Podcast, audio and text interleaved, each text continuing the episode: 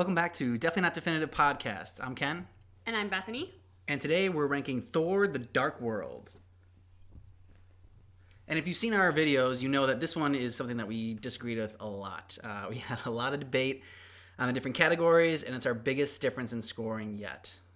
Yeah, we're usually pretty close with each other. Um, I mean, to be honest, we do have pretty similar tastes in movies, and, and so we do look for kind of similar things, but we just really interpreted Dark World very drastically different. Yeah, completely different. And that's why one of the reasons why we need you to go ahead and score these films with us. You can download our scoring sheet or you can fill it out online. So watch rewatch the movies because really there are there are certain movies that did better than we thought. Uh, you know that we remembered differently. So when we rewatch them, and also there are some moments where having seen all the movies already, you know, certain characters maybe we liked more in movies that we rewatched. So certain movies we liked better. Like and you said, Captain America was better for you.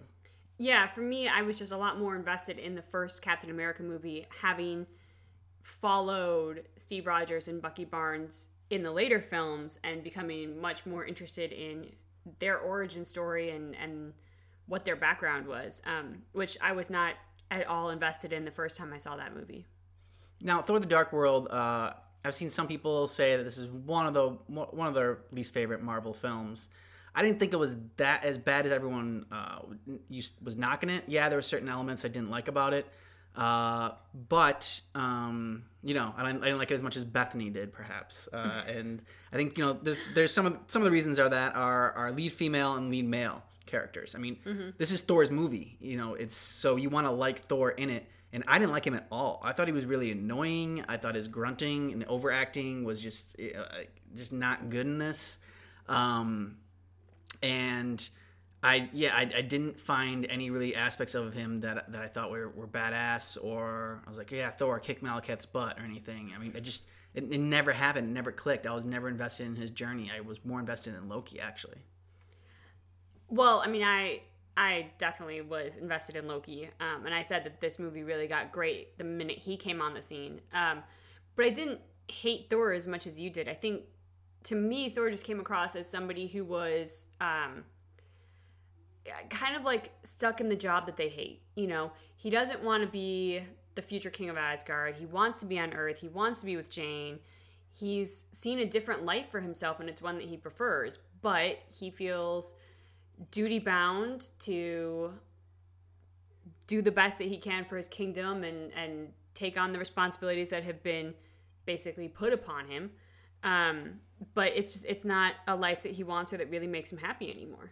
And I think you're giving Thor too much credit for that. I think you're looking way too much in depth into into Thor's character and giving making him much deeper than than he appears. And, mean, that's again that's something that you you saw in this movie and I did not see.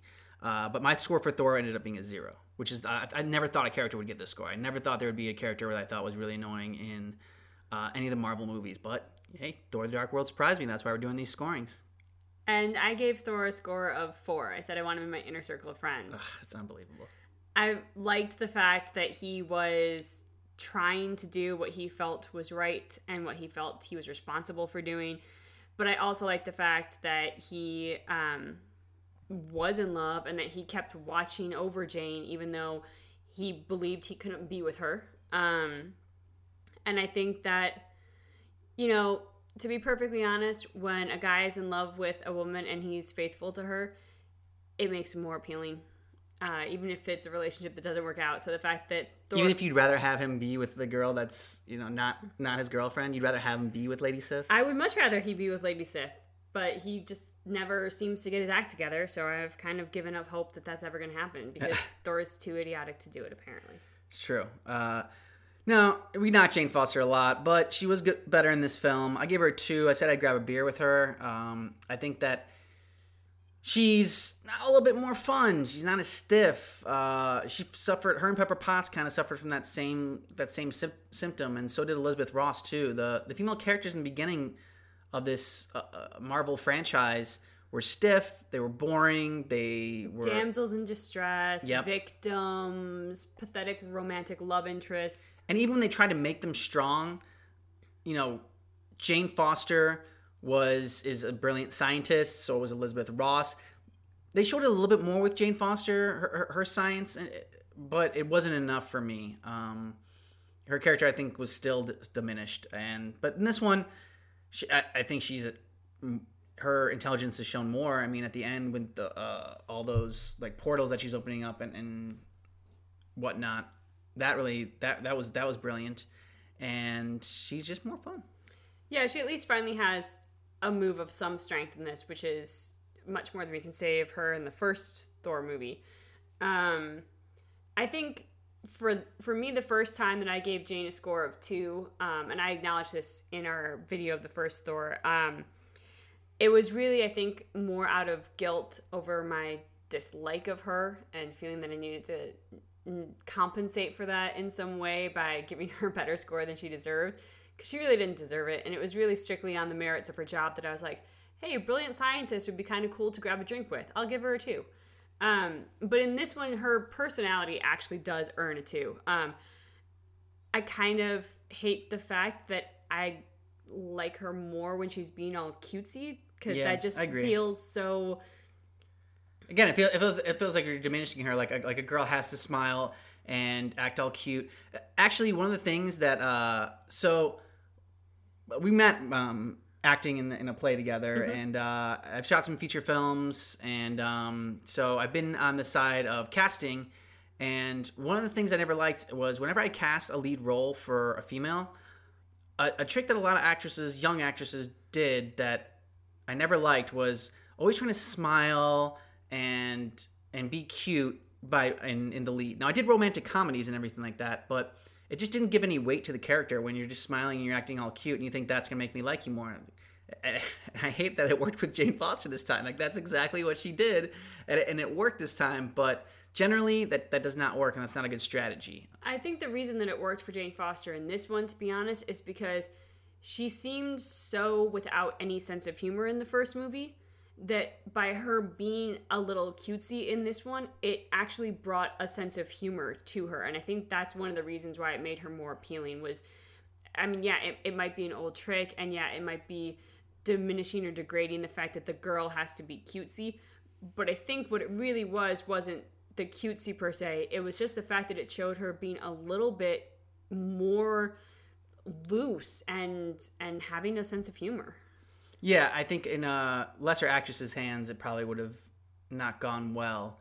Um, but Natalie Portman pulled it off, pulled it off well. I think also just knowing Natalie Portman's work and seeing her play this, you know, maybe being a little bit more romantic rom com in in this uh, in this film, but not put.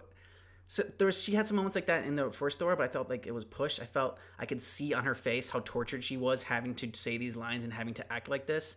That she just hated herself. That I didn't buy it. This one, I think she committed it a little bit more, and she goes, "Okay, well, you know what? I'm just gonna do it. I'm just gonna go for it, and screw it. This is what they want from me, so okay, this is what I'll give you." Yeah, I mean, one has to wonder like when Natalie Portman actually agreed to do this part, did they tell her up front like you will eventually be Lady Thor, you know, 17 films from now or whatever um because Natalie Portman is someone who naturally has gravitas. She is an actress of great depth and um seeing her play sort of like the cutesy damsel in distress honestly does seem like it would be beneath her. Um, and I think when the casting was first announced, a lot of people were kind of shocked that she took on the role and Yeah. wondering why, because it just, I mean, you would expect Natalie Portman to go more for the Cate Blanchett style and like take on a villain if you're going to be in the Marvel movie, like, you know, do something interesting. And Jane Foster is just not. Um, but I I think you know she probably did know where the potential of the role was going to go, and so yeah, she has to bite the bullet and play cutesy and damsel in these first couple films, but there is a light at the end of the tunnel where she's, I'm assuming, going to be able to shine as a total badass. Yeah, I'm looking forward to uh, that that latest Thor installment coming out in Marvel's Phase Four, I believe. Um, so let's go. on- We, see, we spent so much time talking about this we, uh, because we've disagreed so much on this on this movie. Um, so our video is longer, our podcast is probably gonna be longer. But lead male, lead female bang ability, I gave Thor a zero. I said no thanks, I'm good, and I gave Jane Foster a one. Uh, so she moved up a little bit in this one. Yeah, how sweet. You got to get good and wasted to want to have sex with Jane Foster. Um, yeah, pretty much. Yeah, it's kind of. I, I realized as we as we're going through this, I'm like, wow, that feels kind of like it's more insulting than just not wanting to bang someone. Yeah, maybe. I mean, it, it, it, it might be, but you know, actually, no. I think it's no. I think it's more insulting. I think that it's so insulting where you either have you're it's because again, all these characters in these movies are good looking. So it's your personality is just so dull, or you're it's so offensive that even under the influence of alcohol, I would not sleep with you. That's got to be more offensive than Okay, okay. Like you might not, you know, I, you're not somebody that I would necessarily date, or you know, I mean, really, most people should probably get it too because everyone is is hot, but um, it, it, you know, in because they're they're, they're Hollywood movie stars. Uh, but you know, sometimes they they showcase it more than others. I mean, you know. Thor's taking his shirt off every other scene, so you see how great his his, his physique is.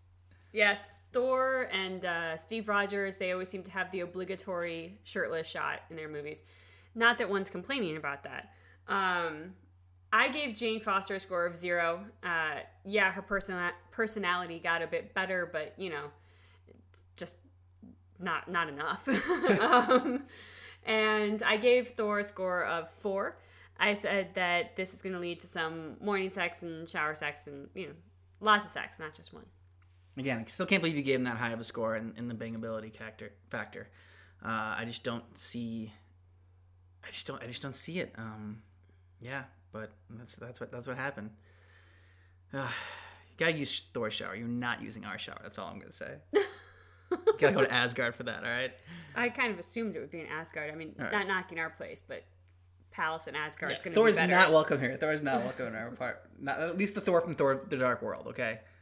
I'd invite Thor from the first film and Thor in Ragnarok. That Thor can. well, I think out. Thor is only going to get better with Ragnarok. Yeah. Um, next up is lead male and lead female relatability. So I gave Thor a zero. Thor got a zero in every single category for the lead lead male. That's never happened before, but he gets a zero with that. No one like that exists. Uh, I mean, yes, there are whiny, whiny, mopey dudes in the world like Thor, but they're not Norse gods, and I just didn't relate to his problems. I've never had to abdicate the throne before, so um, you know that's not something that I, I wrestle with on my day to day life. And for Jane Foster, I gave her two. I said it's not me, but it could be one of my friends or family.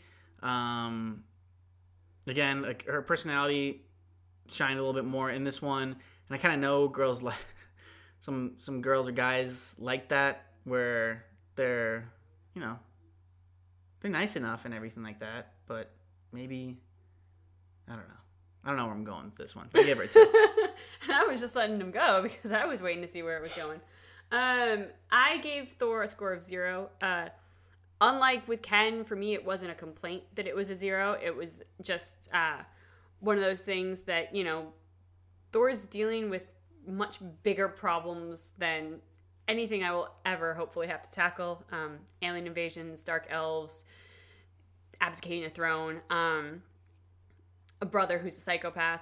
It's all just outside of the norm for me. Um, so whereas I couldn't relate to it per se, I didn't necessarily find that to be a negative on the film, even though it doesn't earn it any points. Um, and for Jane, I gave her a score of one. I said that, you know, I know some people like that, but I wouldn't necessarily call them friends. I think everybody's met a Jane Foster in their life. Um, and maybe part of that's just because Jane Foster's not all that terribly interesting. She's a very vanilla character that we all kind of have a, a vanilla someone that we've crossed paths with that we're like, oh yeah, I mean that could they could be kind of like Jane Foster. Yeah. Um, so moving on to the villain.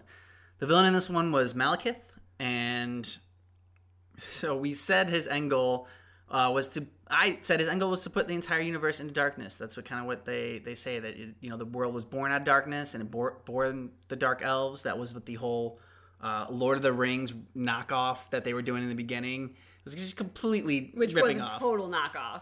I mean, yeah, from I, I was just waiting for the voiceover to come up. Yeah, the voiceover, the voiceover, the battle, the way the battle even looked, like the way they staged the battle, looked like uh, Lord of the Rings as It well. It still had elves in it. yeah, it still still had elves in it.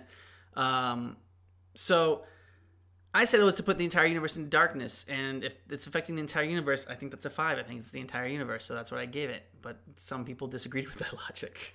I said it was multiple worlds, health and happiness, so I gave it a score of four. Um, and I think this was in large part maybe because the villain just to me never felt threatening enough to be a five, even if that's what he wanted to do. I never really took him seriously at being. I don't know. It just it never sold it for me. And that's yeah. You you'd mentioned, and we didn't uh, have it in the video, but you mentioned that the five is really only reserved for Thanos because Thanos is, but Thanos was successful in his mission.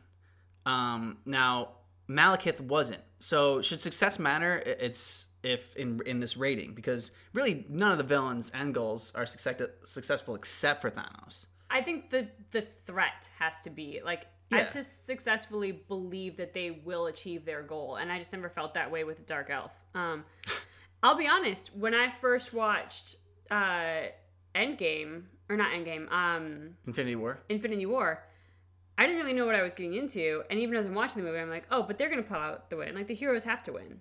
It's gonna happen. And then everybody starts disintegrating, and I still was there going, it's okay. Something's gonna happen. There's gonna be a win. Um, so it to me, even when I expect the hero to win at the end of the movie because it's the hero's movie, as I did with Infinity War, I felt the threat of Thanos much more than I ever felt the threat of Malekith. I mean, to me, Malekith's defeat was just an obvious inevitability. There was there's no way it was gonna go any other way. See, and for me, this is the first time that the entire universe is at stake, uh, or multiple worlds, if we're, you know, depending on depending on your, your theory with that one. And uh, I think that this is the first time where it's not just one world, it's not just Earth, or it's not just Asgard. Uh, there's multiple worlds, perhaps the entire universe at stake here, and that's what Thor: The Dark World kind of brings into uh, into this, um, and then it kind of continues continues after that. Uh, so this is the first time I feel like the stakes have really been raised uh, high. Now, moving on to speaking about Thanos and, and Malekith, the difference between them. Our next category is how strong is the villain compared to the hero. And I thought he was four. I thought he was significantly stronger than the hero. But again, we, got, we disagreed on this. We did, um, and I I had asked Ken uh, when we were ranking this if we rank him without the ether, just strictly as Malekith, or if we rank him with the ether, which is kind of like having this super weapon at your disposal. Um, and for Ken, it didn't really make a difference. Well, no, that was okay. You're jumping. You're jumping ahead now. That was Guardians of the Galaxy, where it didn't really make a difference. Again, we we uh, we we're pretty ahead right now um, in this. So we watch the movies and we film these, and then we release them like you know it's a little- at a later date. So we've actually just watched Guardians of the Galaxy. For Guardians of the Galaxy, it did make a difference. For this one, it made a difference. I think this one we said with the Rea- Reality Stone. Okay, so with the ether, I said Yeah. that he was three stronger than the hero, um, but even then, I didn't I didn't find him to be significantly stronger. Yeah, but I, I just feel that you know he just ripped through Asgard with his with his army, and they just destro- demolished Asgard. They snuck in, they kicked Asgard's butt, killed Frigga, um, and so I, I just felt that he was significantly stronger. Especially, and then he gets the ether, and to me, he has more control over the Infinity Stone than Loki does. And when we jump ahead again to Guardians of the Galaxy, they talk about how only only powerful beings can really hold onto an Infinity Stone. And so, I mean, I don't think any, I don't think Thor or anybody else could could wield a, an Infinity Stone by themselves uh, without you know the help of a of a gauntlet or something. Um, but I mean, well, I don't know. They talk about that maybe in in, in Endgame. They talk about Thor, but he's he's not in no condition. He's Fat Thor then. Uh, we're, ju- we're jumping ahead, but yeah, to me that's that's the fact that Malekith was able to control the Infinity Stone um, so much is why I think that you know he got a four.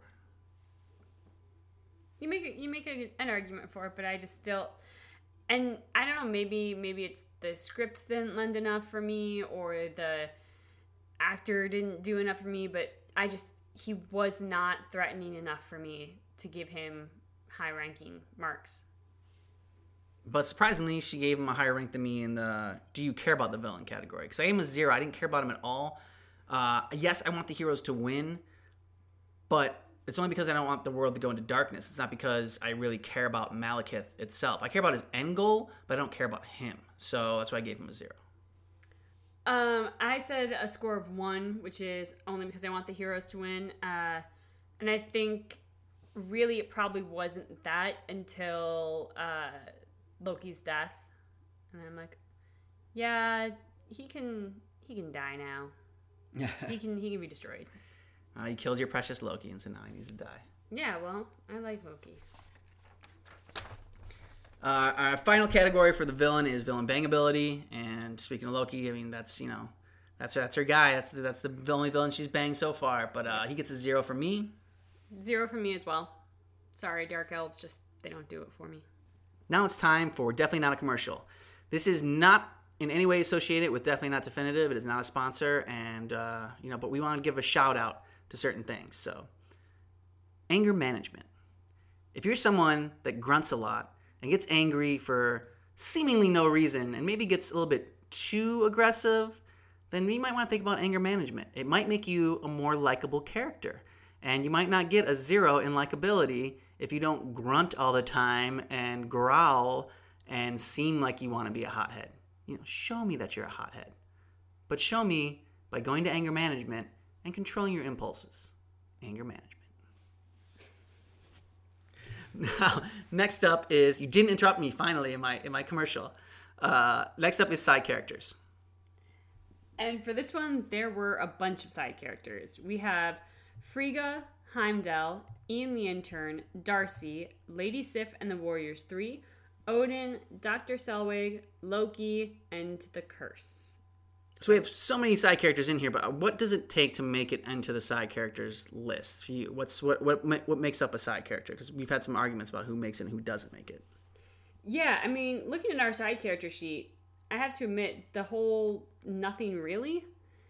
To me, if they're going to get a score of zero, they really don't belong on the side character sheet, especially as we go along, because a lot of these films are so great about having a good supporting cast. Um, so for me, there has to be a contribution to the film in some significant way. And really, because Marvel is so great at casting and having so many bit parts, even for name talent, um, I'm really looking for supporting cast more than I'm looking at featured. If they're just in one scene or, you know, have like one tiny little bit part, they're probably not making as strong an impact on the overall film for me to consider them in the side characters. See, some, sometimes certain characters just in certain movies are why we make certain certain categories. I mean, zero, yeah, I could say that. Like, if you are a zero, you probably shouldn't be on the side characters list at all. But I gave uh, Rhodey a zero in the first Iron Man because he was a significant character in that one. He was featured a lot. I mean, there aren't a lot of side characters in the first Iron Man. And actually, that's one of the reasons that its score is a little bit lower than uh, some of the other films that we've rated so far. Um, the humor, although I think Iron Man's a funny movie, the humor didn't do as well now that we've rated some some other films. I mean, now that we've rated Avengers and 53 is like kind of like the bar for what a really funny film is. I mean, we thought the third Iron Man was funnier, but um, so I think that you know, yes, going forward because there are so many side characters, a zero probably means you're not gonna you're not gonna make the cut. Um, but you know, we'll, we'll we'll still keep that in there because I had, I mean, like I said, Iron Man got it. Uh, well, yeah, I mean, if there is a significant character who winds up giving just a terrible performance. For example, like if we're talking about, um, uh, let's see, I'm trying to think of, of one with like a really well developed sidekick. Um, well, I mean, yeah. Basically, we have nine side characters in this one, and I gave eight of them a one. Uh, and I probably could have cut down a, a few of them, but they all actually. I would have cut some out. I would have tried to fight to cut some out, but they all contributed to the plot in in, in some way. Um, you know, Frigga saving Jane Foster's life, Heimdall helping Thor escape, Ian the intern even like he was my weakest character of all, but Ian the intern smashing that car to help save Darcy's life. Uh, Darcy and Ian both had to go get uh, Erik Selvig out of the mental institution, and without that, then you know they don't get to get all those little sticks and rods that you know get the portals opened and everything. So I guess Ian the intern has another thing that boosts his score at least to a one. Uh, Lady Sif and the Warriors three again they helped Thor escape Asgard. Uh, Odin, I'm trying to think now. Odin maybe I might have been a character that I, I could have cut out, but he's I mean, him and Frigga dying. I mean, Frigga dying and seeing his reaction. You know, you, you can't cut out Odin. Uh, Selvig again. I talked about him with the portals and Kurse. Uh, he kills Frigga, and he also is there to uh, battle and stop Thor. Um, so they all got a one from me. I gave a score of one to Odin, the Kurse, and uh, see Selvig. Selvig. Um, Which they really try to make him funny in this one. You know, they oh he's gone crazy, he's gone they loopy. Forced it though so Yeah. badly, and I don't think it was like, I don't think it was the actor No. forcing it. I think it was them forcing the plot, and for I mean like. He went from a very normal, sane, almost father-like figure to Jane Foster in the first one, to completely losing his mind and coming across as somebody who belongs in an insane asylum. Um, and, and I'm sorry, but just Avengers does not justify that drastic cha- transition. It just did not. Yeah. I mean, we if you're gonna t- take that route, we need something between Avengers and and Thor: The Dark World to see the the sort of like progression of his mental lunacy. Um, Yeah, and even then, it's not really funny. It's just sad. Yeah. And so uh, it's it was it was it was done poorly, and maybe should have made it. I thought this movie should have had a tone more of a horror film, and you know, we talked about that before with Incredible Hulk. And this, it, it, there were moments in there where it could have had like maybe not a straight up horror film, but more of a suspense to it. And if they had played with that more, with with Erik you know, Selvig being traumatized and uh, Jane Foster when she was getting kind of sucked into the the room with the ether. I thought that was very kind of horror esque uh, moment. Well, plus, and if they if they'd done something like that and taken more of that tone, then having a dark elf wielding an Infinity Stone might have seemed a bit more scary versus like I- Comical almost, Yeah. yeah. And Yeah. I think that's why I could never really take him seriously as being such a threat, even though uh, logically, by what the script is telling me, yes, he should be terrifying and and one of the worst villains we've seen so far. But he just Yeah, this is Thor: The Dark World. It should have been a darker film to, Yeah. for me. Um, but hang on, keep going with the characters that you overrated. Your side characters. Then I gave Lady Sif, Ian, uh, Heimdall, and Frigga a score of two. I said the hero becomes less likable, redeemable, relatable without them. And uh, all of these really are for Thor. Although I do think that Frigga does help uh, do this for Jane as well uh, with their interactions and her defense of Jane. And I can give you Heimdall and Frigga because I actually like the scene with Heimdall and Thor. I don't know, they were sharing a beer afterwards after the Dark Elf invasion and everything. And so I think, you know, he helped maybe make Thor a little bit more relatable in that moment. Um, but Lady Sif and the Warriors 3. So we already talked about Ian the Intern enough in our video. So go check that out if you want to get, you know, my dish on Ian the Intern. But Lady Sif and the Warriors 3.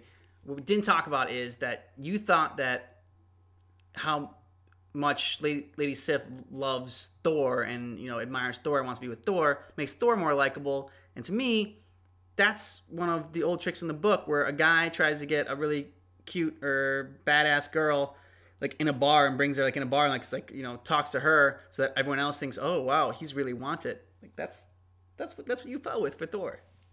You guys do that? No, I don't do that, but there are guys that do do that. I mean, there's you've seen movies with that before. Well, I mean, I'll be honest. A wing woman is probably a better way to pick up chicks in a bar than a wing man. Yeah, that's it- not a bad idea. Yeah, exactly. A wing woman is definitely better than than a, a wing man. You know, it's a wing woman that is you know can that talks you up, that tells you how you know how great of a guy you are, and it's like you take you trust it more. Women trust other women more, so that's just something that you know. And you you did it. You fell for it with Lady Sif. Lady Sif got you. Lady Sif does make Thor look better. Not that he deserves it, but she does. Yeah, and I like Lady Sif more in this film. I, li- I like Lady Sif a lot, and I really liked her as a character. But uh, just because I liked her, I couldn't give her give her a two. I could. I think Lady Sif deserves it. Yeah. She always does. And then last but not least, I gave uh okay, I gave Darcy and uh I gave Darcy a score of three, and then I gave Loki the MCS. Yeah, and I'm I was fine with you giving Loki the MCS. I I thought about it. I, I toyed with the idea. I just didn't know if he was in it enough. I didn't really like him in the beginning, but I gave Loki a four. I said the movie's barely watchable w- w- without him. If you take him out of the film, because to me he was he was definitely the highlight. Yeah, I would agree with that. He uh this movie just it kicks into a different notch when when he comes on the scene and I mean, I've seen Tom Hiddleston in other roles. He's always a very good actor, but you can just tell, man, he loves playing Loki. And it is br- like he wears this character brilliantly. Yeah. Uh, up next is plot. So I give the plot a zero. Now it says I couldn't tell you what it really was, but I guess you know this Malekith wants to put the universe into darkness because he's a he's a dark elf. I gu- it's just I just never really got why he wanted to do that, other than the fact that he just wanted to do it. Like Wasn't thought, there some chip on his shoulder about like the past and like being what was it banished or somebody dying? I tried to write it down at some point. I swear.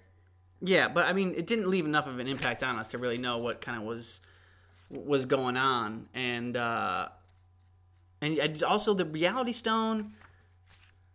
I didn't the Reality. I thought this was the Soul Stone when I first watched it because it goes into Jane Foster's body. It's like it's like a it's a gas or a you know type of thing instead of an actual stone. So I thought, oh, it's like taking part of her. It's you know a part of her soul. So I thought it was the Soul Stone.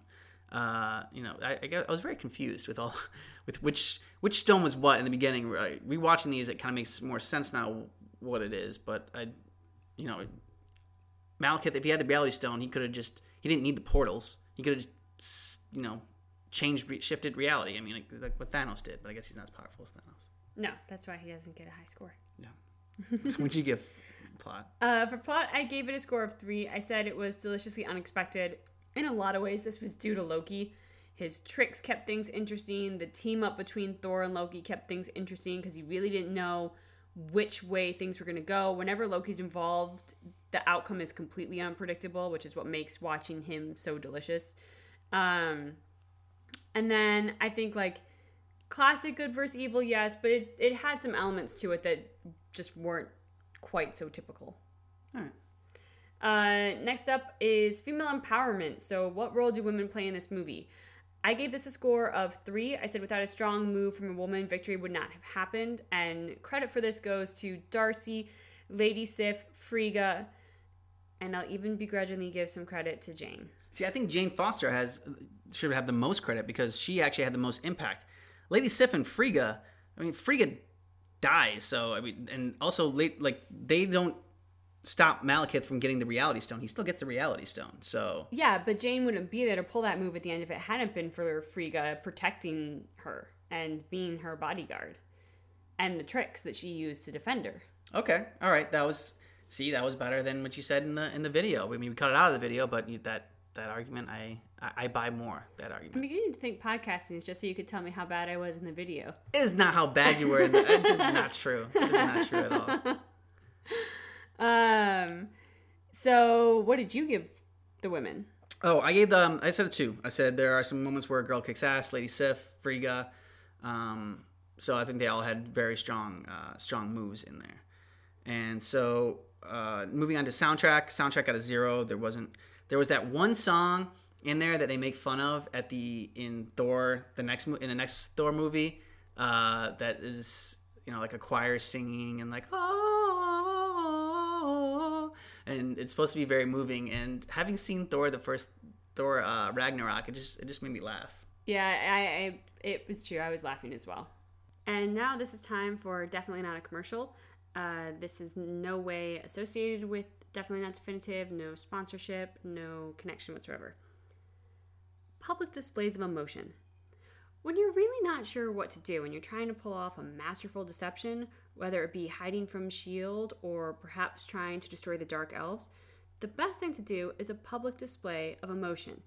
Sometimes it can be a PDA and go the affection route or romantic route with public kissing. Sometimes it can be a fight, like an all out brawl with your terrible sibling that you've just busted out of prison. But no matter what, it will make everybody else around you very uncomfortable, and you will be a success. Public displays of emotion. That was good but i like that one uh, so moving on to humor Humor got a score of twenty. It was it had some some funny moments in there, mainly with Loki for me. Uh, you know, not a terrible score. Actually, got the same score I guess as Iron Man. Um, maybe because I don't know, but yeah, it got it got a twenty. The first Iron Man? Yeah, first Iron Man got twenty from you. You only got Wow. twelve out of it for you. Wow. I know That's shocking. it is. Even with Robert Downey Jr. Even with Robert Downey Jr. I mean, I think that I guess it was just a more like serious one because it was setting everything up and yeah, Huh. they, they hadn't developed their humor yet. I don't think This yet is true. in for the for the first Iron Man. So I think it was a funny movie at the time. Um, but maybe having watched other films again, going back on it, you're just, you're just thinking, okay, you know what? This, I mean, yeah, I don't want to keep going back to Iron Man, but I think people misremember Iron Man, and they, it's a good movie. It is a good movie. Um, but I think as far as the, the Marvel movies go, I think they, they ended up getting better. yeah, they just got better each time or almost each Mm. time. Um, and so for that reason, comparatively, Iron Man looks like a weaker movie, even though it is in fact a great movie. Yeah. Um, I gave humor a score of 25. Uh, I said, if nothing else, that all 25 points should go to Loki acting as Captain America, which he actually does in more than one movie. And every time he does it, it's just absolutely hilarious. Yeah, it is great. Um, for visual effects, uh, visual effects, I give a one. I said nothing stood out as bad, but nothing stood out as good. Uh, but really, some things were good and some things were bad. I really I liked I liked Asgard. Thinking again, the Rainbow Bridge did really good job with that. I didn't like the villains so much. I thought the villains that they were fighting in their first little battle, where Thor kicks crap out of that rock, uh, big rock dude, uh, they look kind of a little, little cheesy, a little hokey. Uh, and I didn't like the Predator thing with Kurse looking like Predator. I did not like that at all, one bit. They just ripped off a bunch of movies when they, when they did this. That's true. I will. I will admit that uh, Lord of the Rings did rip off a bunch of. Uh, or I said Lord of the Rings.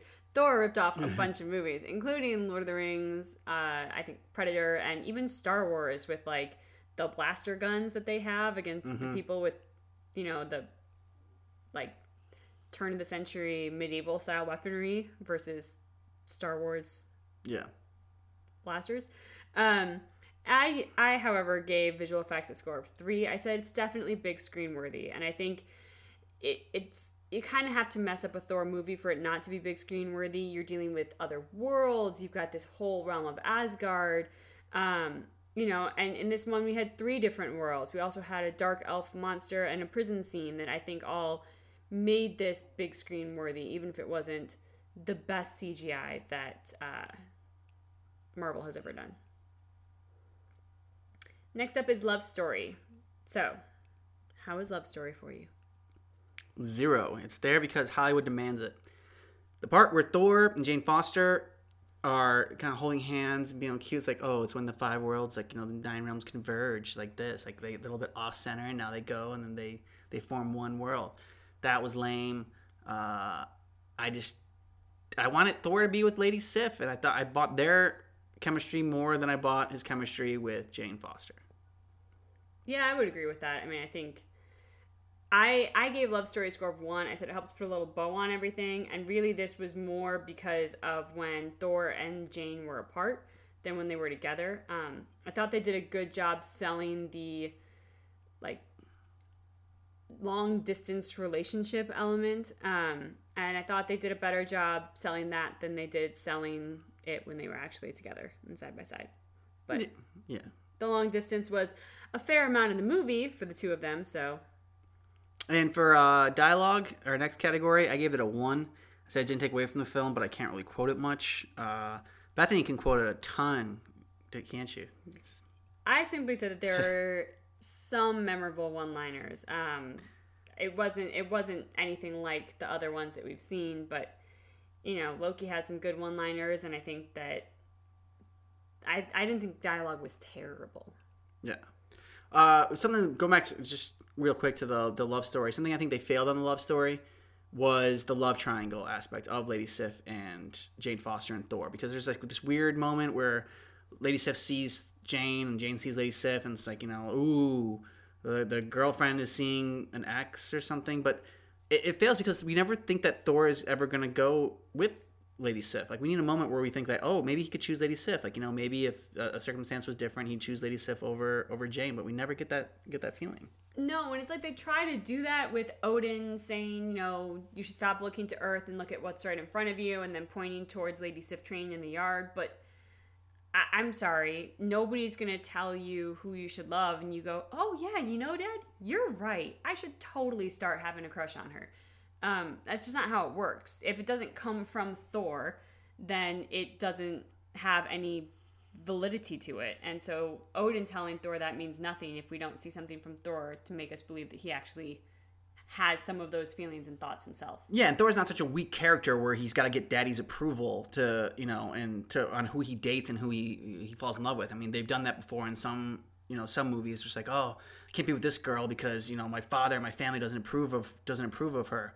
And maybe that's what they were going for. And it's like, and then he has to end up, you know, they end up being with someone that's not that's not right for them. But usually that person is the person that we hate, and like we actually like Lady Sif, and, and we don't hate Jane Foster. Mean, sometimes we do, but I guess. Um, so they kind of reversed it. It just they tried to add some elements in the love story, and it just it didn't work. But yeah, that's why love story got zero for me. But moving on to the next category. Next category is uh, action sequences. So for this one, there were five main action sequences, and I gave them a score of three. I said I couldn't believe what I was seeing in a good way. Um, I loved Frigga's fight scene. Uh, I loved Loki with the tiny little dagger at the end of the movie, um, and I think there were just overall there were some some big scenes too that made this pretty decent. Yeah, big picture, little picture again you said you like the different styles of fighting that they showcased during the action sequences. Um, for me, I said it was two. I said there were one or two fun sequences in the action scenes. I like the end where they're flipping through the different portals and Thor's hammers going all over the place. Uh, that was fun and interesting. Um, the escape scene with Loki escaping Asgard was another good action sequence. Uh, so five times two is ten, so I got ten for me in action sequences. And uh, moving on to our final category, heart. I give it a one. Had a sweet moment or two, and that's what it deserves. I give it a score of four. I said it warms the heart and it waters the eyes. Uh, really, this is because I found Frigga's death moving. Uh, I found even more moving her funeral when you see how many people in Asgard turn out for their queen and how they all seem to be deeply moved by her death. Um, and then Loki's redemption uh, with Thor, I thought I thought was fantastic because I really didn't think he could be redeemed after killing Coulson. Uh, how, do, how does he do that? How does he get back into our good graces after killing Coulson? I think it's his humor and charm, and it drives me nuts that it's something like that that actually redeems him because I hated him. And yet, like, this movie is I mean, as you put, it, it's unwatchable without him. I mean, I think it's that thing that he just he keeps dishing out what we as the audience want, and so we forgive a past transgression that's probably unforgivable mm-hmm. really. Yeah loki's that that bad ex that, that everyone has that you're just like why do you keep going back to this guy or girl? They keep cheating on you and, and treating you badly. Yeah and then you keep on going back to them. It's like oh well but you don't know him you know you don't know her. The they're, sex is really good. they're really charming when they want to be. They're really sweet to me. Like, no no why can't you see it? But this is this is well this is loki. Loki's our bad loki. ex. Yes he's our bad ex and we keep going back for more. And then somebody talks some sense into us about how terrible they are, and so we break up with them and we decide we don't like them anymore. And they do something again to charm our pants off, and that's that's Loki. And that's why he's getting his own series uh, coming up on Disney Plus. I think next year uh, during the fall it'll come out. So I'm looking forward to that one. Yeah, that's gonna be great. So let's move on to our final scores. Uh, so my final score for Thor: The Dark World was a 61. And my final score was a 93. But, but it did lose some points. Um, I think probably should have lost more, but we settled on minus 10 points overall. Mm-hmm. It lost minus 5 points for failure to engage the audience because we weren't invested in the hero's journey right away. Yeah, it was a slow start on this one. Yeah, um, you know, really, I, I wasn't invested until Loki kind of became more of a featured character in this one. Uh, I think Bethany was hooked a little bit earlier than that. Um, we also gave it minus five points for boredom, uh, which is basically checking out when you're watching the film. There were parts that were a little bit slower, weren't as engaging, and so we checked out a little bit. Yeah, um, I do think I was interested in the movie faster than you were, but I would agree with you that this movie really takes off when Loki enters. So that's probably a third of the way into the movie, maybe a little less than that. Yeah, which, yeah, I mean, really, you should be hooking your audience prior to that. for sure. Uh, so that drops my score down to a 51, And mine becomes an 83. Which is about 20 to 30 points too high. Uh, Oh, okay. just you know, just just just gonna put that out there. Judgy. Yeah, this is this is the one that has uh, has you know been the most divisive of the all the movies so far. Usually we're pretty close. So far, the, this, the Thor movies have been the ones that we've uh, disagreed on the most. I think. I think I'm just more of a fantasy fan than you are in general. I think so. That, that's probably what it is. And we talked about this before. Is that for Thor, you really have to suspend your disbelief uh, a lot. The, the Ragnarok was a little bit different, and you know we'll talk about that when we get to to our review for that one. But for the first two Thors, it really was more of a fantasy, almost sci-fi element. I feel like Ragnarok takes more like the the scales tip more to sci-fi than to fantasy, but the first two Thors I feel like the scales are tipped more towards fantasy. It's more fantasy and history like Yeah. Lord of the Rings. you love history, and, yeah. And so yeah, so I mean that's really like that's my jam. Um Yeah. and so I think I find it easier to fall into those stories than you do. Yeah, that makes sense. Um, so that brings our total score for Thor to a 67, uh, which puts it below Iron Man 3, but above the first Thor. So so far, uh, Thor: The Dark World, it's um, it's better than all the other Phase One films, other than uh, Avengers, of course. But so that's a little, a little surprising on this. I think we're probably going to get mocked a lot for for having Iron Man so low on our on our scoring sheet. Well, and it, I mean, it would be interesting to, since we've adjusted the scoring a little bit too in some categories, to go back and, and like re rank some of the, well, I would say some of the early ones, but I really don't think we're going to help Hulk Incredible at all. Hulk now. Um, but it would be interesting to to go back and rewatch the first Iron Man. I think in part Iron Man suffered too because it's probably one of the ones, if not the one, that we've watched the most. I don't. I don't think it has been though. I think we've watched other ones uh, before that. I think we've watched more of Guardians of the Galaxy. I think we've watched more Winter Soldier than we have the first Iron Man. Like I don't remember watching the Iron, first Iron Man actually that much. And I don't know. We talked about this in the in our Iron Man review before. I, I think it was. I think it might be. I think we're gonna get mocked, but I think that I think the first Iron Man's a little bit overrated. I think I think it is. I didn't like the villain as much. Robert Downey Jr. was so great in it. I think again because it was so fresh and everything that it, it was so everyone loved it so much. Yeah, I mean, in hindsight, a side by side comparison between like Avengers and the first Iron Man, there's there is no contest. I mean, Avengers blows it out of the water, but it was the first, and so I think there's there's a good deal of nostalgia attached to that. In addition to the fact that Robert Downey Jr. was just freaking phenomenal in it. I mean, this this role was built for him. maybe we go back and we give it uh, uh, some plus points for for being the first and starting it all and uh, We didn't have fist bumps during the time when we ranked that. I mean, that might have brought up a couple of points. I'm not saying points, I'm not couple saying a lot, points, but like you know, lot.